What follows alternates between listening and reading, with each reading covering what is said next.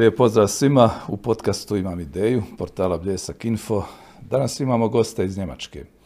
Sven Dominković, koordinator projekta regionalnog challenge fonda za Bosnu i Hercegovinu i Crnu Goru.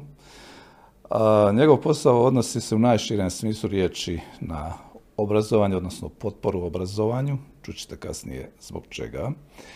Ali inače prije ovoga sadašnjeg angažmana, naš gost, mladi gospodin Sven, također je bio posvećen sličnim edukacijskim projektima. Sven, dobrodošao. Hvala puno na poziv. Ja sam rekao naš gost iz Njemačke, ali korijeni su iz Bosne i Hercegovine, je li tako? Tako je, a baš mislim se iz Njemačke. Je da sam rodom iz Njemačke, ali sad živim već neki 4-5 godina u Bosni i Hercegovini. Jeste. Ovdje si u Hercegovini stacioniran, pretpostavljam zbog lijepog vremena ili? Zbog klime, lijepog vremena, fini ljudi, u Mostaru, u blizini, u Blagaju, jeste tačno. Hvala lijepo. A kad smo se upoznali, bio si angažiran za švicarsku nevladnu organizaciju Helvetas. Sad sam spomenuo ovaj Regional fond. A, zapravo, kako je došlo do toga da odabereš Bosnu i Hercegovinu, da dođeš, da se baviš upravo ovim čime se baviš?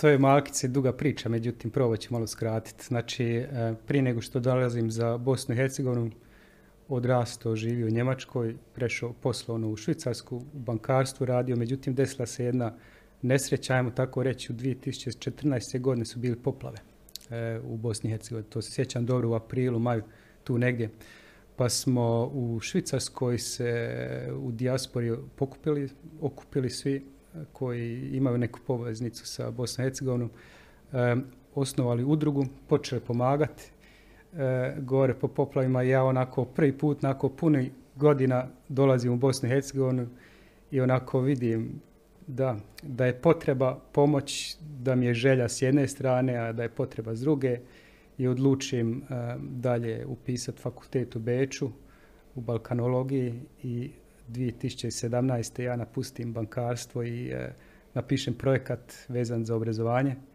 privučemo sredstva i dolazim vamo, okupim dobar tim oko mene i, i krenemo ovaj posao. To je ono vrlo ukratko. Da, a vratit ćemo se kako još ovaj, svim tim stvarima koje se događale vezano i za taj projekt, ali i za ovaj u kojemu si trenutno rođen u Njemačkoj, školovao se, čini mi se, u Landshutu, pa Reutlingenu, evo Beč se spomenuo, tu je bio jedan master, pa u Ljubljani trenutačno na poslijediplomskom doktorskom studiju, doktorant trenutačno stanje, ali zapravo i u Cirihu i u Ljubljani na neki način se to sve događa.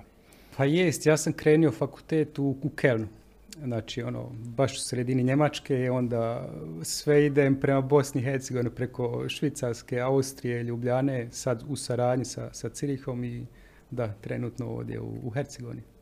Kako su iskustva iz bankarskog sektora? Tu vjerojatno se dobro zarađuje, jel? E, to jest jedino, znači dobro se zarađuje, ali e, da, znači, u mene je bio, bio taj neki čudan moment. Znači, 2014. vidim ovu moju domovinu, hajmo tako reći, koju sam onako dugo godina nisam više e, posjećivo i, i, i, vidim u tom radu koji sam, u humanitarnom radu, vidio koje je to zadovoljstvo. I to u biti bilo uvijek ono što je meni falilo u bankarstvu. Znači tamo jest, tako se radi u Cirihu, u bankarstvu će se biti dobro plaćen, ali će se raditi neke stvari koje, koje ne zadovoljavaju i to se onda kompletno promijenilo kad sam došao vamo. Da, a, spomenute poplave 2014. bilo je zastrašujuće, svi se sjećamo i na svu sreću ljudi uvijek pokažu svoju humanu stranu, evo i ti, tvoja e, ekipa se došli pomoći, bilo je još puno pomagača, što se kaže Bogu hvala. A, taj prvi susret, ajmo kazati ozbiljniji sa Bosnom i Hercegovinom i sa ovim terenom na koji ste došli, koje su bile impresije, što ste zapazili? Pa za vrijeme poplave je stvarno bio kaotično. Jel? Znači, ljudi su izgubili sve, uh, vidi se da nemaju, da neće imati, da će imati velike probleme, da, da neki sistem im ne pomogne i da su onda ono, da im treba pomoć iz dijaspore ili od drugih. To je znači taj dojam prvi neki bio, a drugi je bio jako, jako velika zahvalnost. Znači, svugdje gdje smo mi bili, nosili neke paketiće ili organizirali nešto, to su ljudi sa imali ono, rasplakali se i to me stvarno dotaknulo. Eto, to su te neke dvije, tri impresije koje se imao. Koje si privukle da se kasnije više da. posvetiš. Evo, vraćamo sad ovome Helvetas projektu koji se zapravo odnosio na obrazovanje, na unapređenje, jel tako, srednjoškolskog, visokoškolskog obrazovanja, ali ti znaš više o tome. Što je zapravo bio cilj i smisao projekta? Pa mi kad smo krenuli, mi smo znali mi hoćemo pomoći, hoćemo pomoći mladima i, i bavit ćemo se zapošljavanju, obrazovanju, to je taj neki okvir bio kao puno od ovih projekata koje prolaze kroz, kroz zemlju. Međutim, smo se onda opredelili stvarno na srednje stručno obrazovanje, slično ovo što mi sada radimo, znači poboljšanje kvalitete stručnog obrazovanja u, u srednjim školama, to s jedne strane. Onda smo nudili obuke mladima koji traže posao, koji su onako baš ciljane zanimanjima koji su uh, tražene od, od strane uh, privrede. To je aktivne mjere zapošljavanja, bi se moglo reći. Jel? A treće je bilo samo zapošljavanje. Znači programe, nudili smo obuke kako krenuti svoj biznis, kako se isfinancirati i pokrenuti svoju ideju. Znači to su te neke tri dijela bili, ali sigurno ova tema vezano za, za obrazovanje u srednjim školama, stručno obrazovanje, to je bilo najkomplikovanije i, i, i to negdje gdje je moj najveći interes onda na kraju ispao iz toga. E, koja su područja, odnosno koje regije u Bosni i Hercegovine bile tada zastupljene u vašem projektu, osim Hercegovine? Osim Hercegovine, ali u Hercegovini, na primjer, smo jako puno radili u Trebinju, a, imali smo neke aktivnosti u Čitluku, imali smo u Širokom brijegu, ovdje bliže smo u Konjicu bili jako puno i u Republici Srpskoj e, smo radili e, u, u Zedo kantonu, u Sarajevu, u Tuzli. Znači, čak do Posavine gore odakle su moji roditelji, ono, jednom smo prošli kroz cijelu, e, kroz cijelu državu. E, zanimljivo, da. Kad se dođe u jedan novi školski sistem koji je svjedoci smo drugčiji od onoga na koji si navikao školu i uči se u Njemačkoj ili u Austriji, čak i u Sloveniji. Što su bilo ovako prvi problemi, možda neko nerazumijevanje, možda neshvaćanje što vi zapravo želite i kako se to na kraju premostilo, kako je projekt išao? Pa, ne bi baš iz početka pričao o nekim problemima. Ja stvarno u ovom projektu koji smo mi imali, mi smo došli uvijek do neke vrste rješenja. Jedina razlika, negdje je to malo bilo brže, a dru, druge je trajalo malo duže. Znači, sigurno što smo vidjeli da neke institucije, neke osobe ili nisu razumjeli, ili nisu htjeli, nisu znali, to sigurno. Ali na kraju isto uvijek se ja morao pitati jel, ako ne, nešto nije uspjelo, jer možda ja nisam dosta i probao. Tako da ne bi rekao da su bile neke baš ključne velike probleme, bili su izazove, to tačno, zato što ljudi nisu znali, e, donekle nisu htjeli, ali na kraju smo uspjeli. Uspjelo ste da. Kad se gleda sami e, školski sustav s kojim ste se ovdje susretali i kad se usporedi sa njemačkim, možda za ljude koji to ne rade profesionalno, ne prate, koji možda nisu do sada ni obraćali pažnju na te neke finese, odnosno sadržaj, da pojasnimo što je zapravo u svojoj prirodi dualno obrazovanje? Pa ovako možda da objasnim. Ako, se može pričati o dualnom obrazovanju, ima kao tri načina kako se to može organizirati. I svugdje na svijetu je drugačije. Uh, I taj sistem koji donekle postoje ovdje zaista drugačiji nego što je to u Švicarskoj ili u Njemačkoj. U Njemačkoj ili da krenemo još dalje gore u Engleskoj je usmjeren u taj pravac gdje privat, privat, privatni sektor, znači privreda, organizira obrazovanje isključivo sam, uz neku pomoć od škola. Jel? E, a sasvim suprotno je sistem u, u bivšoj Jugoslaviji na Balkanu gdje u biti školstvo, znači obrazovanje uprava, upravlja obrazovanjem. Znači škola, ministarstvo su ti koji upravljaju. A u Švicarskoj i u Njemačkoj je ondje negdje između. Znači ima ta ravnoteža gdje i privreda upravlja ili čak i dirigira. Oni znači kažu tačno šta im treba, a uz to e, obrazovanje ili škole im servisiraju. Znači to su te neke tri različite e, smjerove na koji način se dualno obrazovanje može organizirati, a dualno kao sama riječ, znači, znači jedan dio se E, obuke dobiva u školi, a drugi dio e, u privredi. U praktičnoj nastavi, Tako da. Je. I evo, poslije tog projekta na neki način ostao si na istome terenu. Evo, spomenuo sam ovaj Regional Challenge Fund.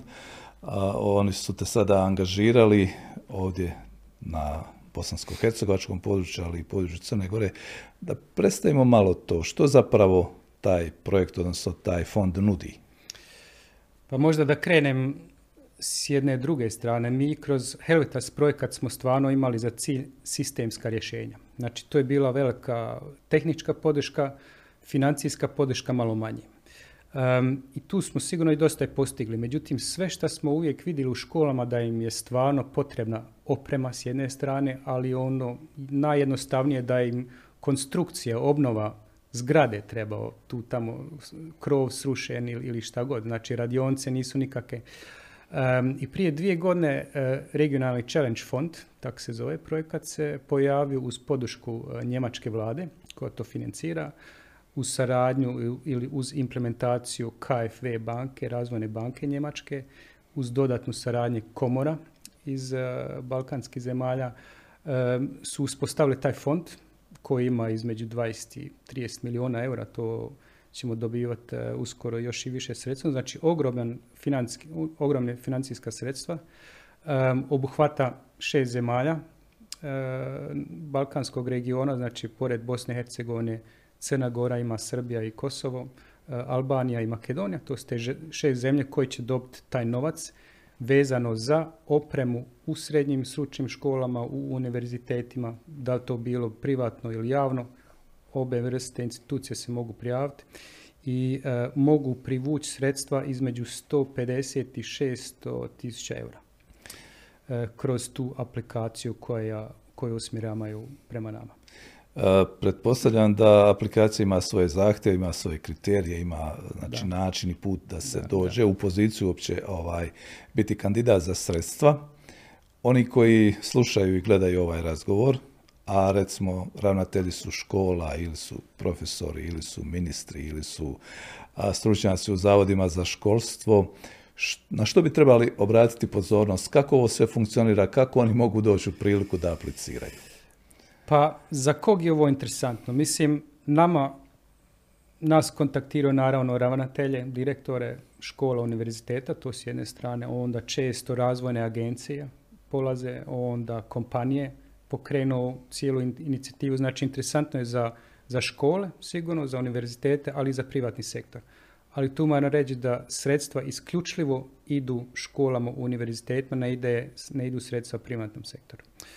Um, jedna poruka je sigurno pratiti nas na društvenim mrežama, na internetu i čim objavimo treći poziv, a to će biti e, sigurno idućoj godini u prvom kvartalu, imali smo već dva poziva, uključiti se u tutoriale koje ćemo organizirati, gdje ćemo tačno objasniti kako aplicirati, im dati e, pristup prema digitalnoj aplikaciji, to se online znači, prijavljuje i tu ćemo im uputiti. Um, šta trebam da kažem, sigurno treba dosta truda, dosta vremena uložiti u to, um, ali na kraju se definitivno isplati. Do sad smo imali četiri institucije koji su kroz prvi krug prošli. Trenutno smo u fazi e, provjere drugog kruga gdje imamo devet institucija u BiH i pet u Crnogori što se mene tiče. I tu su tehnički eksperti koji provjeravaju aplikaciju i tu kad se prođe može se dobiti sredstva do 600 tisuća eura, što je ogroman potencijal za jednu malu školu naravno, čak i za veliku. da, a, dobro, u ova prva dva kruga, kakav je bio interes kada je u pitanju ova naša Hercegovina? Mi Hercegovina smo uvijek ovako malo osjetljivi na ovaj pojam Hercegovine. Da, da. tu moram da kažem da je najviše aplikacija došlo iz, iz, eh, iz Bosne, iz Federacije i iz Republike Srpske. Eh, iz Hercegovine malo manje. Znači, kroz prvi krug nije ni jedan kandidat iz ove naše regije postigao, ali su samo i dva, tri kandidata bilo koji su aplicirali uopšte. Tako da e, zaključiti možemo da, da nisu e, imali tu inicijativu ili nisu imali interes ili nisu imali kapacitete, a možda bi trebali malo više promovirati, što upravo danas i radimo. Da. Pa dobro, vjerojatno neki nisu imali ni pravu informaciju, možda drugi nisu, e, nisu znali kako zapravo svemu tome pristupiti, ali, ali jako je važno jer upravo ove spominjane cifre nisu one same sebi cilj, ali one puno pomažu, jer evo i sam si kazao, pogotovo za manje škole, to, to su ogromni novci gdje se može modernizirati, opremiti, zapravo se škola pretvoriti u nešto potpuno novo, novo i ovaj, funkcionalnije. A oni koji dobiju ta sredstva, da kako imaju određene obveze, na što moraju onda obratiti pozornost kako realizirati te projekte koji su im odobreni, da ne bi bilo eventualno kasnije, nije, nije dobro. Pa mislim sve se dogovori iz početka, znači ima plan aktivnosti, ima budžet, ima tačan spisak šta oni žele, šta je moguće um, i onda se kroz ta dva, dvije, tri godine koliko dugo projekat uh, ide uz zajedničku saradnju prođe skupa. Jel? Jedna velika prednost i to je velika glavobolja ovako kak se, kad se nabavlja oprema je e, tenderi kako nabavljati to. I to je prednost ovog projekta zaista jer imamo mi naš tim koji će sprovesti e, cijelu nabavku. Znači tu glavobolju u biti škole i univerzitete nemaju. Ali ima naravno nekoliko kriterija kako doći do tog fonda. A jedan kriterij je, na, na primjer, imati e, saradnju sa privredom, znači treba se ipak imati jedan određen broj kompanija koji će sudjelovati, e, treba se briniti o, o, treningu za profesore, za učitelje, e, obuka mentora u preduzećima, to je isto jako bitno. Znači ima neke detalje na koje mi onako im usmjerimo malo sluh, jel? I sve u, u, taj cilj da kvaliteta tog obrazovanja se digne na jedan veći nivo. Da, e, spominjao si dijelom da već ima određenih rezultata i kada je u pitanju školski sustav u cjelini, a i svi ovi projekti koji su financirani uglavnom iz e, europskih zemalja pridonose tome da ovaj naš školski sistem, iako možda sporo, ipak ide naprijed. E, gdje smo trenutačno ako bi želio procijeniti na kojem smo nivou? Pa općenito mislim, ako pogledamo analizi, analizu obrazovanja, jer tu, tu ne moram ni ja baš ni ocijeniti, to ima druge načine kako to ocijeniti. Jedan način je bio vidljiv prije tri godine, meni se čini PISA, eh, analiza, eh, možda su neki čuli, znači međunarodna eh, analiza svih obrazovanih sistema u svijetu donekle gdje smo vidjeli da u Bosni i Hercegovini su djeca u obrazovanju maltene zaostali godinu dvije e, prema prosjeku Europe. Znači kvaliteta nam je prilično e, zaostala u, u cijelom regionu, to s jedne strane. Međutim, kroz, kroz naš projekat prethodni, uvjeren sam kroz ovaj, smo imali napredak. Različiti. Mhm. i, I tu sam donekle jako ponosan u smislu uh, pravnog okvira, u smislu novih programa, u smislu uh, revizije novih programa, u smislu treninga mentora, treninga profesora. Um, jedna poenta koja je jako, jako interesantna bila je način uh, upisne politike. I tu smo usmjerili jednu novu metodologiju gdje smo pokazali općinama, školama kako istražiti stanje tržišta rada i kako uskladiti ponudu obrazovanja. To je jedan fantastičan primjer koji se danas dan već koristi. Da, mada i dalje imamo, ovaj, svjedoci smo upisivanja nekih zanimanja koja nažalost nemaju puno prostora, da kažem, na tržištu rada. Svako zanimanje je potrebno, ali u određenoj mjeri. Neka su zanimanja potrebna u višoj mjeri, pa da možda malo uđemo onako u neku, neku analizu i procjenu koja bi to bila zanimanja danas koja imaju šansi jednoga dana na tržištu rada. Pa pitanje gdje? Ovdje ili u Njemačkoj i Švicarskoj? Pa evo nas zanima prije svega ovdje, a oni koji eventualno odu, vjerojatno će ta znanja iskoristiti negdje drugdje. Jel? Mislim, nešto interesantno što mi vidimo koje vrste kompanije škole apliciraju, jest činjenica da sigurno neki 80% jesu vezani za metalnu industriju. Znači tu stvarno vidimo s jedne strane manjak radne snage u metalnoj industriji, a s druge strane što je jako dobro, znači velik interes i potreba za radnu snagu i interes od strane kompanije ulagati u obrazovanje mladih. To sigurno nije pogrešno. Znači metalna industrija tu vidim veliki potencijal. Znamo isto informatika nove tehnologije, da su oni vrlo interesantni, da su traženi na tržištu rada. A oba smjera ne samo u BiH, već i izvan naših okvira. Znači, sve što je vezano za neke buduće promjene u našem životu vidim kao velik potencijal zapošljavanja. Da, s tim da, evo, spomenute metalne branše koje jel, imaju perspektivu. Proizvodnja je inače uvijek, što kažu, ovaj, u prednosti određenoj.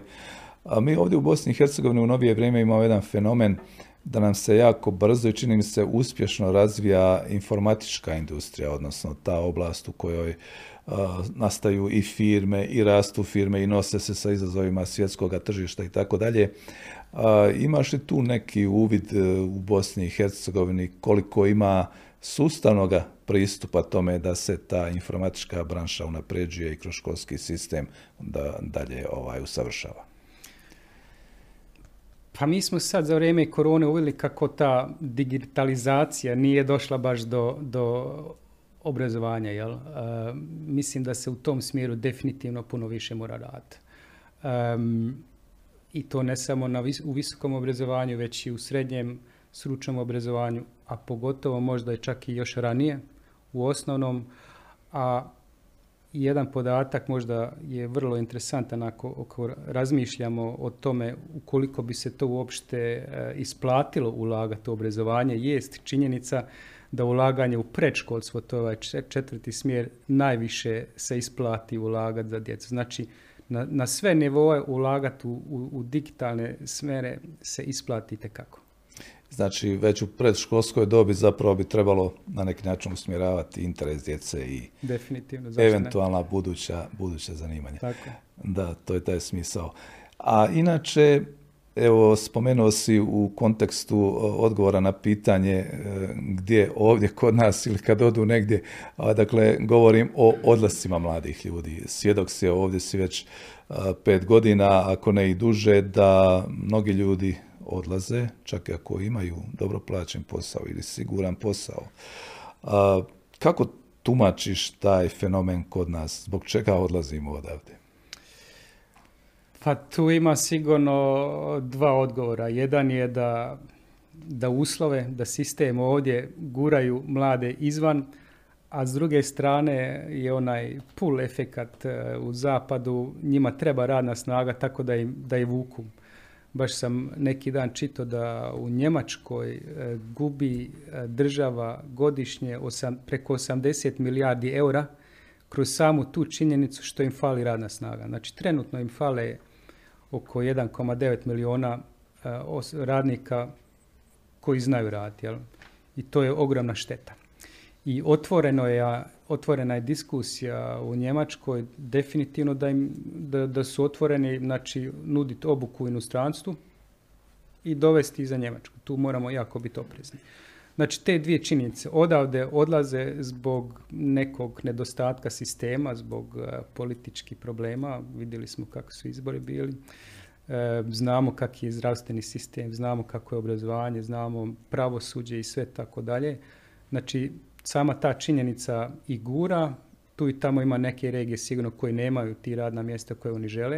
E, mogućnosti, mogućnosti su ograničene a u Njemačkoj su mogućnosti puno veće, veća je zarada, sve, sve znamo šta je tamo bolje.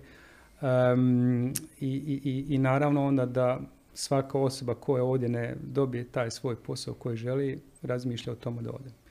Šta naravno je uvijek taj narativ je loše, ali s druge strane, evo ja sam isto otišao iz one zemlje koja je investirala u mene, nek svako dođe do svog iskustva.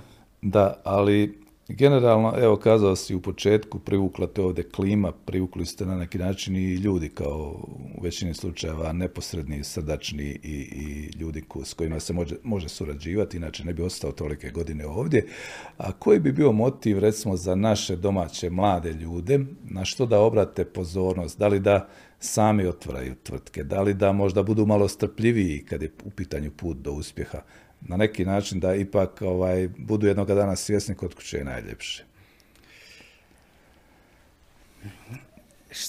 Kako to da kažem? Sigurno da, više strpljenja ovdje probat, ali ima, ima jedna čudna činjenica, to mi onako malo tu se uvijek čudim. Znači, neka osoba koja traži u, u, Mostaru posao i, i mogla bi možda taj posao naći negdje drugo, recimo Tuzli, čini mi se da, da manje bi bila spremna preseliti se iz Mostara u Tuzlu, ali više spremna bi bila otići iz, iz Mostara za Frankfurt. Um, ne znam, možda probati ovdje malo u Bosni i Hercegovini, pogledati kako tržište rada izgleda i, i, probati donekle, uh, ali opet vraćam se, razumijem svaku mladu osobu koja želi otići negdje i upoznati nešto novo gdje je i, i, i druga kultura, gdje ima, gdje ima više mogućnosti, tako da nema prav odgovor na to. Da, teško je kazati nekome što bi bio njegov osobni motiv. Ali evo razmišljamo naglas čisto onako da ovaj, bude nam žao da svaki dan čitamo evo da sve učilišta upisuju sve manje studenata, da srednje škole upisuju sve manje učenika, osnovne škole da kako i one upisuju sve manje, jer je to taj lanac koji ovaj, slijedi jedan drugome. Ali na neki način e, čini mi se da je upravo taj sistem kod nas, sad ja ovo razmišljam, ti ne moraš komentirati ako ne bude želio, ali mislim da ćeš moći. A, ponajviše krivac što nam društvo nije uređeno. Dakle, školski sistem u kontekstu ovih odnosa sa privredom, privreda u odnosu odnosa sa državom, država u odnosu političkom i svakom drugome, da je uređenija, čini mi se da bismo tu ipak mogli naći neku stabilnost u budućnosti. Pa mislim, ako razgovaramo o razlozima zašto mladi odlaze, odgovor ga nećemo isključivo naći, naći obrazovanju. Ako ih se pita, stvarno puno njima je, je dosta ova cijela situacija. Znači, politička, ekonomska, ova podjela, ovaj narativ koji nas prati, hajmo reći, svaki dan. ja zaista moram i priznati, ja kad sjednem u auto i odem za Austriju, Njemačku, to su sasvim druga priča priča se o inovacijama, o, o idejima, o, o, tehnologiji. To su te stvari koje interesiraju njih gore. Tamo vlada kapitalizam. Glavni, glavni cilj je zarat novac. Jel? A sve ostalo je nebitno. E, u, u šta vjeruješ, odakle dolaziš je ono, baš me briga. A ovdje smo nekako ostali u tom jednom narativu i, i tu razumijem stvarno svaku osobu koda, a da ne pričamo o, o korupciji, o kriminalu i o krađi izbora i ti stvari. Znači, ima onaj veliki jedan dio koji stvarno, da, ko, ko, koji dnevno je temi e, u glavama mladima i, i naravno u jednom momentu i nije dosta. Pogotovo kad ono namjeravaju svo, jel imati djecu i razmišljaju jel ja, jel ja stvarno želim da moje dijete ovdje odraste. Za neki je to odgovor ne. Da, a, strani državljani, dakle ljudi koji su odrasli u nekom drugom okruženju i koji su došli ovdje kao ti raditi kod nas, pomagati, implementirati projekte, što najviše smeta ovako za, za pristojan život? Koje su to stvari kod nas koje bi trebalo promijeniti da bi se bolje osjećali? Koje stvari ovdje meni smetaju? Da mislim da, se, da bi se meni smeta, da meni smeta ovdje, ja bi se vratio nazad. Znači, očigledno mi ne smeta baš tako puno. Ali imao sam onako neke dvije, tri situacije gdje sam stvarno bio šokiran. Um, jedna situacija gdje sam morao ići u bolnicu i onako dobiti servis za, za mene, za moju bolest i to je bilo katastrofa. Znači ovdje se lijepo može živjeti, samo stani zdrav, nemoj oboliti druga stvar jest kad sam ovaj, došao prije 4-5 godina, znao sam kako, kako izbori funkcioniraju, ja, ali sam sad stvarno šokiran. Znači ono, prebrojavanje, ono, prekrižavanje, onda ljudi dođu na vlast koji ne žele, ne znaju i onda problem, problem cijeli počne.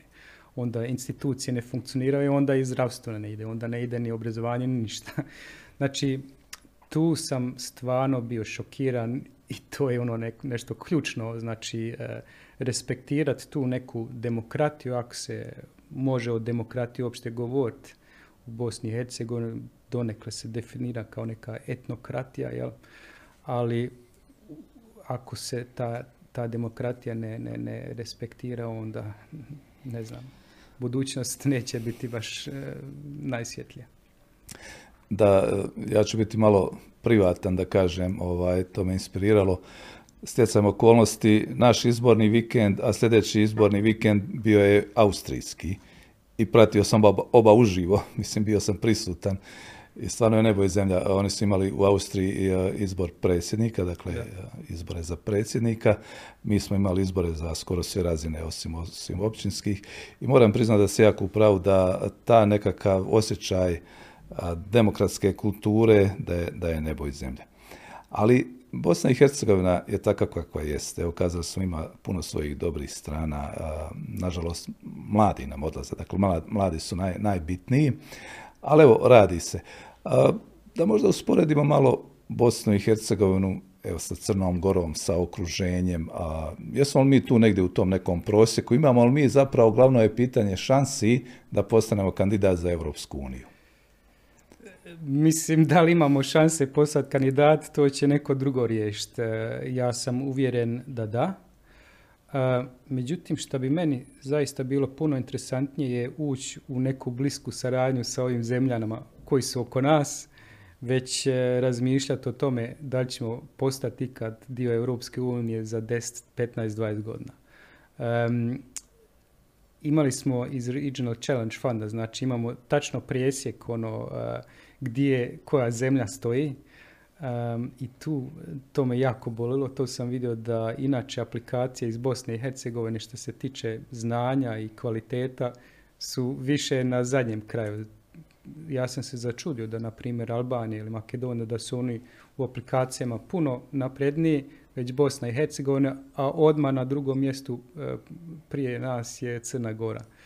Tako da se meni tiče da je naš put možda najdalji ali da ima nade na kraju tunela. Da. U globalu ovo sam više mislio kulturološki, jer sami status sam po sebi ako nije stvaran, on, on nije ni bitan. U ostalom, Švicarska nije članica Europske unije, a jedna od najboljih i najbogatijih i najuređenijih država na svijetu. Kad spomenu Švicarsku, kako se živi u Švicarskoj? Bio si tamo i radio i živio. Kakav je život u Švicarskoj? Pa naspomenuo sam, Švicarska je kapitalizam. Znači vlada novac, e, tam se živi da se radi, a sve ostale ono poslije toga. Ovdje je ipak još taj neki socijalizam ostao, znači obitelj, familija, društvo, komšiluk, jel? kultura komšiluka je možda donekle na prvom mjestu i tek onda dolazi posao. Um, ali da je sistem uređen, tamo jest. da je infrastruktura uređena, jest. Tamo se može ovdje stanovat, 100 km dalje ići na posao, vlak odveze u roku od sat vremena. Ovdje sigurno niko iz Mostara ne ide svakodnevno za Sarajevo, gdje bi se bukvalno moglo doći za sat vremena, ali ne može. Znači, znamo svi, sistem je uređen, e, nema rupe na cestama, e, nema smeća. E, lijep život jest, ali se meni ovdje više sviđa već u Njemačkoj. Možda je to ta neka poenta koju mogu dati. Da, ali recimo, mada to nije nešto što bismo trebali tebe po svaku cijenu pitati, ali razmišljam, malo si spominjao ove brojke malo prije u Njemačkoj koliko nedostaje radnika, koliko gospodarstvo gubi i tako dalje. Imam dojam da ovdje u Bosni i Hercegovini ima puno više prostora za razvoj gospodarstva nego što stvarno koristimo ovdje. Kako se čini? Definitivno. Znači, jedna poruka od, od privrede jest fali im radna snaga. I zato što im kvalifikovana radna snaga fali, e, ne mogu u, toliko raditi koliko bi htjeli i mogli. Fali im. Znači, bili bi produktivni da imaju radnu snagu. E tu sad dolazi ovaj problem obrazovnog sistema zašto on ne nudi tu radnu snagu koja je potrebna na tržištu rada i to je ta neusklađenost e, ponude u obrazovanju sa potrebama tržišta rada. Ja mislim da bi se o tome više malo obratilo, da bi se pomogli i privredi i školi, a pogotovo djeci koja ukoliko dobiju to obrazovanje koje traže na tržištu rada, ne bi bili prinuđeni da moraju odlaziti. Da. E, znači, generalno, svugdje nam pomalo fali, ali evo ti sam kažeš tebi ovdje dobro, još uvijek ima nade da, se ovdje može ovaj, živjeti e, normalno, bez velikoga stresa, da se može biti uspješan i, i u poslu i tako dalje. Nastavno na ovo izrečeno, e, kako su dalji planovi, e, što još će nuditi ovaj projekt u kojem si sada koordinator? Pa dalji planovi su da ćemo projekti i dalje će sigurno dvije, ako ne i više godina. Znači, e, imamo sredstva ogromna, za sad smo imali samo dva kruga, cilj je sigurno 60 projekata u, našim zemljama implementirati, plan je to dalje rad, moj osobni plan je i dalje se posvetiti obrazovanju i to raditi dokle imam tu motivaciju koju za sad osjećam. Da.